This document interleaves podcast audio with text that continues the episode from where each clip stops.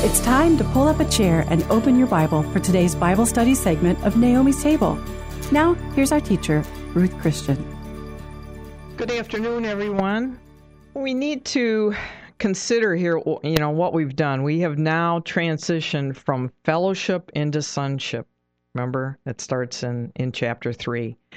And in chapter 3, verse 10, now of this chapter, uh, we, we, we are going to see that it's really the key verse for the chapter. It tells us a true child of God practices righteousness and loves other Christians despite their differences. So, verses 1 through 10, then, in this chapter, deals with the first. A child of God practices righteousness. Then we'll see that the verses 11 through 24 deal with the second. A child of God loves other believers. Now, we know from what we've studied so far, practicing righteousness and loving the brethren, they're not new themes to John. I mean, we've had it throughout this epistle. These two important subjects are treated in the first two chapters um, as well, but the emphasis again is on fellowship, and we need to remember that. That was on fellowship. Now the emphasis is on sonship. Therefore, it's going to have a little different meaning. In our past two lessons, we've talked about the Father's love for his children. God's love for us does not stop, obviously, at the new birth. It continues throughout our lives until his return.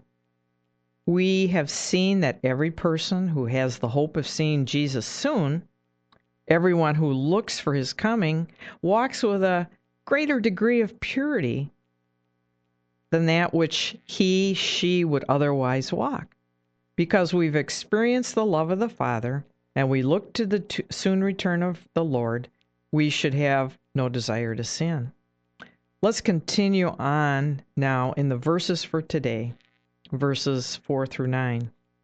In verse 4, John says, Whoever commits sin also commits lawlessness, and sin is lawlessness. The Greek word for commits is in the present tense. So it means whoever keeps on committing sin, whoever practices sin. So this verse does not refer to one who falters in sin, struggles with a sin, um, even just struggles with sin maybe from day to day for a bit, but it's not their way of life. It refers to one who blatantly, habitually, and continually practices sin. He says they commit lawlessness, and sin is lawlessness. The New Testament describes sin in different ways. Whatsoever is not of faith is sin, Romans 14:23. To him who knows to do good and does not do it, to him it is sin. That's James chapter 4 verse 17. And John later in this letter says in chapter 5 verse 17, all unrighteousness is sin. So here in verse 4, John says sin is lawlessness. Now we need to remember back in the first chapter, chap, uh, verse 9, and then through chapter 2, verse 2, John also dealt with sin that we should not sin, but the reality is we will sin. Sin in those verses is viewed as a defilement, but it was not habitual sin. Therefore, we confess, we receive cleansing and forgiveness. It's the result of walking in the light. So we look at sin as God does, and our desire is to confess and to be right with God. Here in the verses that we have for today, what we see here is defiance. Sin is basically a matter of will, and for us to assert our will against God's will is rebellion.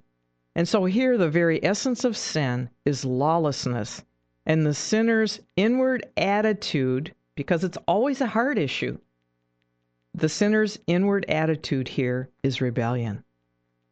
All right, so now in verses 5 and 6, he says, And you know that he was manifested to take away our sins, and in him there is no sin. Whoever abides in him does not sin. Whoever sins has neither seen him nor known him. And again, here the know is know experientially. You've seen him and you know him. Uh, that he was revealed, you know, the first time that he came to take away our sins. And of course, in him there's no sin. So he was sinless and was the perfect satisfaction for our sin, the propitiation that John talked about in, in chapter 2, verse 2. So he came to, it was revealed to us when he first came that he came, one of the reasons he came was to take away our sins. Whoever abides in him, it says, does not sin. So if I abide in him, I remain in him, I continue in Christ, it means I have fellowship with him, a sharing of this common life, this real life that we've been looking at, his life, eternal life, his sinless life, and my heart is to abide so as to allow nothing to come between myself and Christ. Sonship, being born of God, brings about our union with Christ, but fellowship makes possible um, our communion with Christ. Let me say that again. Sonship, being born of God, brings about our union with Christ so that we can have this fellowship, this communion with Christ. It's this communion, this abiding with Christ that keeps us from deliberately disobeying His word. So a person who deliberately and habitually sins is proving that is proving to that Christ has not been revealed in her heart. She does not know him and therefore cannot be abiding in him. Now, this is God's word for us, not Ruth's. and so now in verses 7 and 8, he says, Little children, let no one deceive you. He who practices righteousness is righteous, just as he is righteous. He who sins, and this is as a way of life, it's it's in the present tense in the Greek is of the devil. For the devil has sinned from the beginning.